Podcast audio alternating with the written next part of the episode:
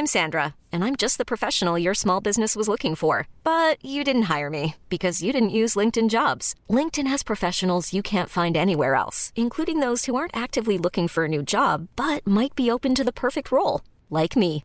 In a given month, over 70% of LinkedIn users don't visit other leading job sites. So if you're not looking on LinkedIn, you'll miss out on great candidates like Sandra. Start hiring professionals like a professional. Post your free job on linkedin.com/achieve today.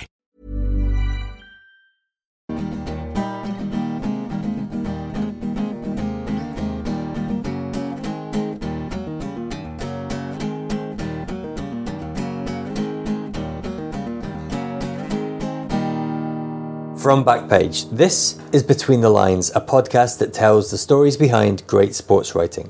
My name's Neil White, and in this episode, I'll be speaking to Si Lloyd about a piece he wrote for Joe in December 2019 under the headline United with Dad. It was written a few weeks after the death of Si's father, with whom he had spent most of his life going to watch Manchester United. I first got in touch with Si shortly after I read the piece, and we had to postpone our chat as he had been a little overwhelmed by the response to what he'd written. And I wasn't surprised. Simon connected with some deep truths about our relationships with the people who take us to the game, and also about the way football can sometimes be one of the last lights to dim inside the memory of someone living with dementia.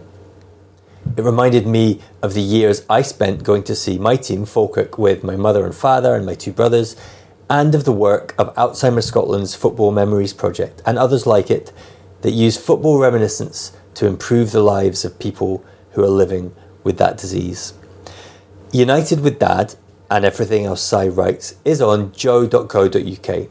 I started our chat by asking him how he came to write such a raw and personal piece for the site. Usually, when Martin and I speak to a writer about a piece for Between the Lines, we are interested in process, in things like research, um, how the story's developed, maybe between a writer and an editor, things that just don't apply to this piece. When I was when I was rereading it today before calling you, I thought about two things. One was your choices, and then the second was the choice made by Joe, who published the piece online. And I guess it comes back to like Genesis. And I, I want to talk more about your dad, and we'll get there. But why why did your experience turn into this piece of writing? Who who had the idea? Did you go to your guys at Joe, your desk at Joe, and say, "This is what I want to write. This is what I need to write," or were they aware of what you were going through? And you know, did the suggestion come from them? How did it How did it come around? I think, if I'm being brutally honest, it was purely for selfish reasons. I felt that I had come back to work after what had happened, and purely for cathartic reasons, really, I wanted to kind of like clear my head of what what I was feeling, and I felt like the best, the most logical way of doing that was to actually write it. And um, I, kind of had started a draft myself. I wasn't even sure. I think when I started to write it, if it was ever going to be a piece that was going to appear on Joe. And um, my editor Matt Stanger just just spoke to me and said, uh, "What are you working on this week?" And I said, "Well, I'm thinking of working on this." And we're, we're quite fortunate, really. I'm quite fortunate at Joe at the minute because we've adopted a more like feature based approach and we get to write a lot more features than we used to. And they, they give you quite a lot of freedom with that. So i was able to speak to matt and tell him about the whole uh, idea i had and show him the start of it. And he was very supportive and, and basically encouraged me to write it. And it was i would say probably one of the easiest things i've ever written in terms of it it just flowed but also if, if this makes any sense one of the more difficult things as well No, it makes perfect sense. And I can I can kind of imagine something like that flowing, but at the same time, you've got a lifetime's experience. You know, that's a lifelong relationship that you are boiling down, not boiling down, but you're selecting from for a piece that that- for a piece that in the end isn't long. It's not a long read. So, you know, you you're making a lot of choices all the way. Yeah, I mean, I, I said to a couple of my colleagues at the time, it's the sort of thing that had I not thought about it a little bit more, I probably could have written a book on it. It- There, there are that many experiences I've got of going to football with my dad, not not just United as well, but there are other experiences along the way I could have quite easily crammed in there. But um, yeah, it, it, I, I don't know what it was. It just seemed to be that um, the more important moments seemed to be quite easy to pick out as I was writing it. I think in terms of the actual piece itself, it probably took me a couple of hours. Um, obviously, going back to it here and there, but in terms of actually sitting at my desk and writing it, it was two hours. So I don't know what it was, but it just seemed to naturally. I know this might be a disappointing answer, but it seemed to naturally fall into place as it as it was being typed out. And how close to your father dying did you write the piece for Joey? It was probably about three or four weeks after it had happened. As I explained in the piece, it was his death was something that we we all knew was coming. Um, he'd been just to give you a, a, little bit of the background, he'd been diagnosed with cancer first of all when I was at university. So we're going back to probably about October 2006, or a long, long time ago.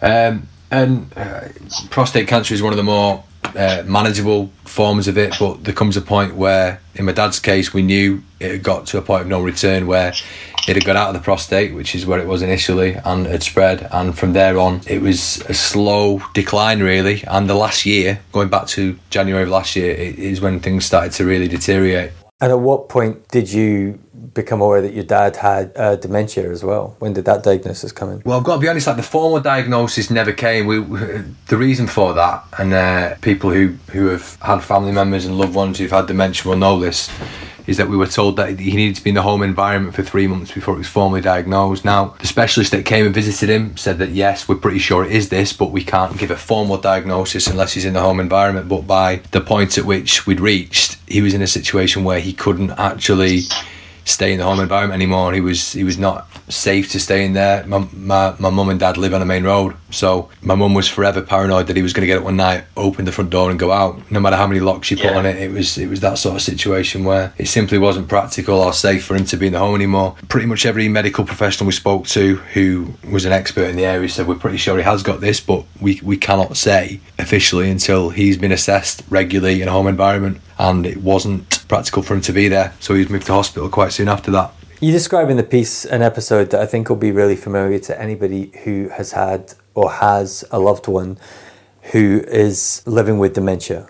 Uh, and that is a very sort of subtle description during a game towards the end of the 17 18 season. We should say, in case anybody's listening to that, this who hasn't yet read Si's piece, it's based around Si's experiences going to Old Trafford with his father. And during the 17 18 season, he asks you a couple of times why Wayne Rooney isn't playing for United. And of course, that summer, Rooney had moved to uh, back to Everton. And that's the kind of little story that I think will be very, very familiar to, to a lot of people. But also that relationship, that very specific father son and you know father daughter and mother daughter sure relationship is that's that's really what prompted me to get in touch with you, Si. Uh, we Martin and I at Backpage did did some work with Alzheimer's Scotland some years ago. They run a project called Football Memories, which uses football reminiscence to help people who are living with dementia to um, reconnect those sort of deep memories and have something to talk about with each other and with their loved ones. And it's it's exactly the same thing that you describe. Even in the, in the in the later days of your father's life, the description of an unsure and a sort of foggy conversation initially coming round to football, for, for football being a safe space. And the way you describe it, it was actually a variation on your relationship with your dad for some time. You know, you talk about the sort of classic father-son kind of uh, clashes, I guess, during what adolescence and young manhood, but the, the, the fact that kind of football is the is the glue that that binds fathers and sons so frequently.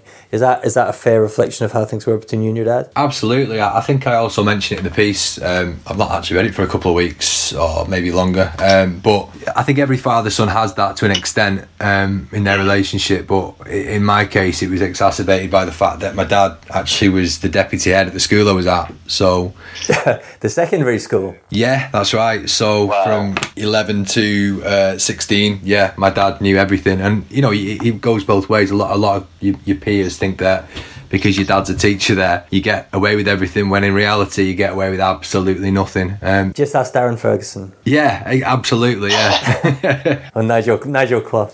Yeah, yeah. So. Um, yeah, I mean, like my dad, because of that, um, you know, generally we, we, we clashed quite a bit throughout my teenage years, but throughout that time, it was very easy to forget things for those couple of hours where you're at the football together or in the car there. And uh, again, as I say in in the piece that I wrote, as things got worse with his condition, you start valuing that time that you have together a lot more than you did when you were younger, and you realise that it is, to be honest, the only quality time you have together.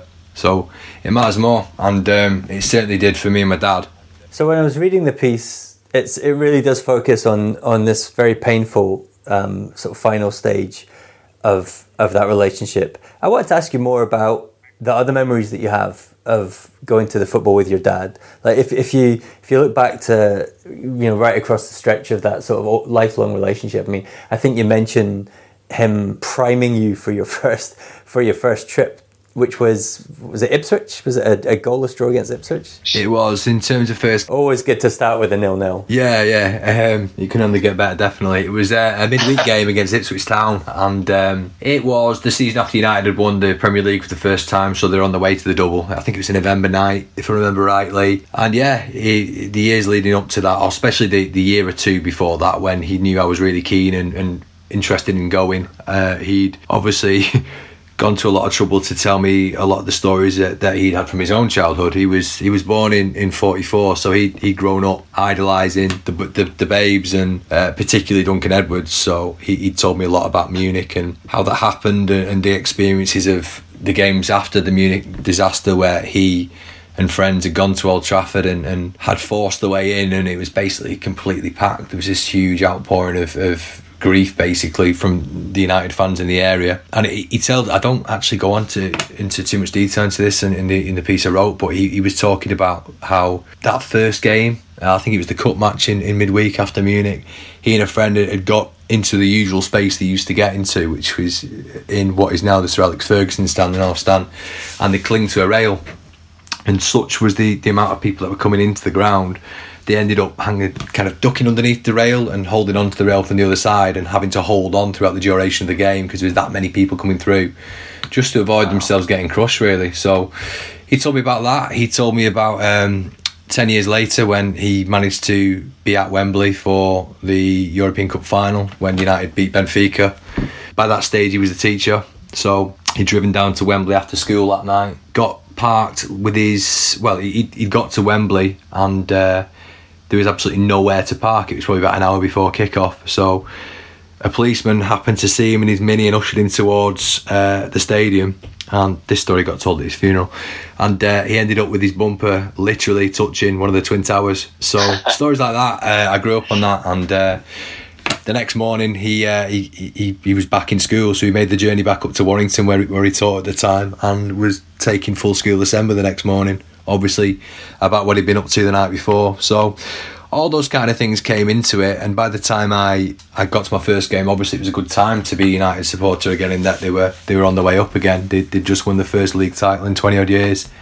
And um, it was quite an easy time for me to fall in love with football and that particular team. Yes you must have uh, you must have had quite an easy time of it. You mentioned something else that I think is really resonant and it's like commonplace for anybody who's had an experience like that. Season ticket holders, you know, especially sort of family stand or the equivalent thereof, season ticket holders, which is the relationships, and you only touch on it briefly, but the friendships that you make with the people that sit around you.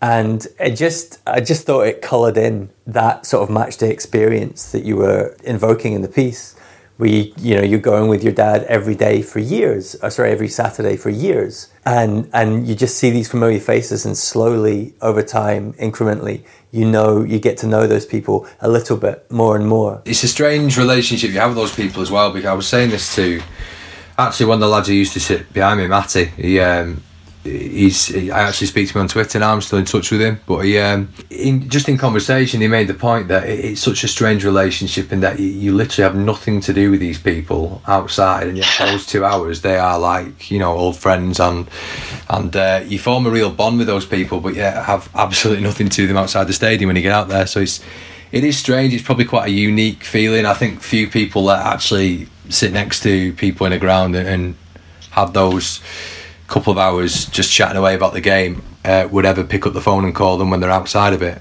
But yeah, that's that's something that I think uh, I don't know. Maybe it is unique. Maybe it's not. Maybe that's just the way I've interpreted it. No, I think there's something special about about that. You know, the the the, the kind of relationships that start with just a little sort of flick of the chin acknowledgement. You know, you recognise that they're there every week, and so are you. And then over years, sort of drip, drip, drip, and you know, you do establish something of a, a, a, a friendship, a sort of fortnightly friendship with these people. You might even you might even get to know their names sometimes. You know, their first names. But never the surnames. Never the surnames. Irrelevant.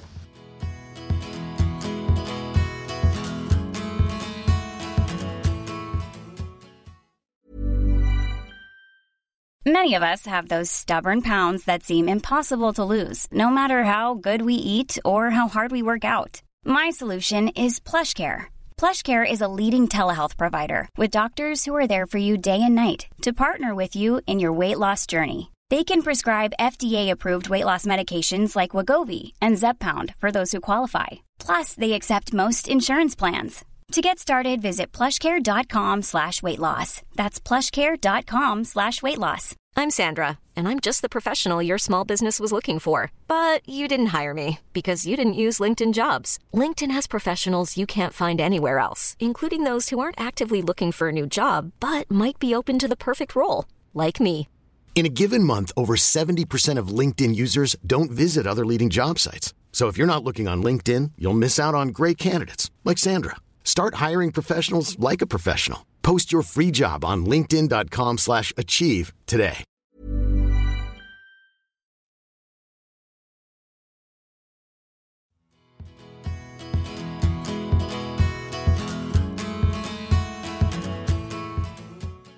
Look, the, one of the things that I'm most interested in, and it was the first thing that you mentioned when I first um, got in touch with you about doing this podcast. You know, you mentioned that this piece that you'd written had kind of taken over your life. So I think that's all you said. You just said that the response had been a bit overwhelming, and I wanted to do a bit of a deep dive into that. So, what happened to you after? Um, you know, they pushed the button at Joe and that piece went live. Yeah, I I think if I remember rightly, I didn't really follow it much that night. It was something that I was glad I'd done. I'd published it. I think it had gone on Twitter by this point, and I think it had gone from Joe's Twitter as well, and it had done okay. It done all right. I, I noticed it had done quite well, so I tweeted my own link to it as I do. Now, obviously, my following is nothing like the following that Joe has in terms of sheer numbers that are, are looking at what's coming out of the account's uh, social feeds. So I wasn't really expecting much of it, and didn't check back for a couple of hours, and I think the first time I did it, it had like over 100 retweets, which, you know, is, is pretty good going, especially for a Twitter account with my kind of following. I was quite surprised at that. And yeah, from there on, I just, I kept on checking back and it, it was growing and growing and growing. And I think what mattered more was the amount of people that were taking time to just send quite personal messages and, and share their own experience, similar experiences, which was, was quite moving. And uh, as I say, I, I don't, and you touched on this before. It's not really just about father sons. It's about whoever it is you go to the game with that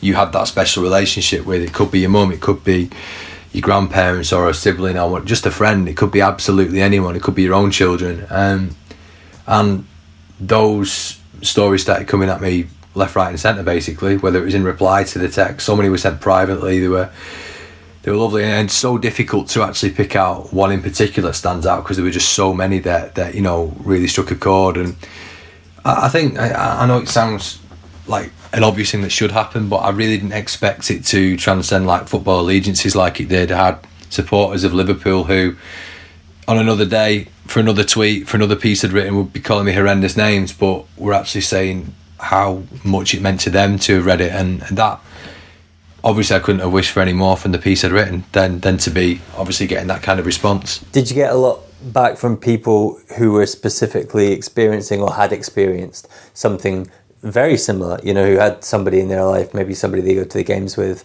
or went to the games with, that had gone through the same sort of thing.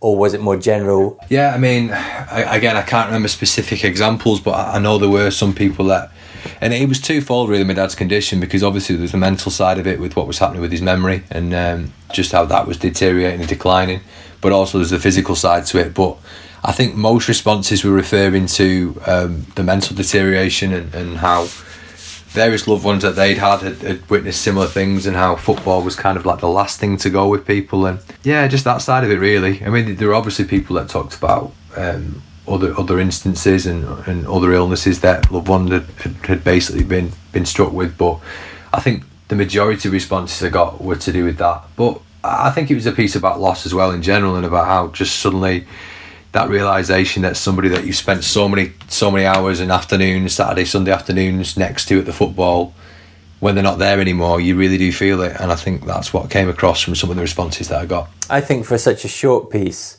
the ending is actually very, very graceful because you go from this point at the end of your dad's life where you're describing a completely understandable moment where you're you're kind of what's you know what's the point? What's what's the point of getting upset at Liverpool at Liverpool v Man U?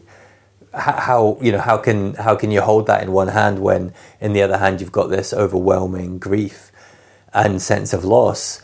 And then you sort of pivot from that to this kind of realization that that thing that we're, we're sort of looking at in one way as trivial next to matters of life and death is also what was at the very core of your relationship with this man who's who's now not there and you know there's almost like a little sort of plea to the reader to just look across to that person in the seat next to them and and sort of cherish them, you know, and appreciate them.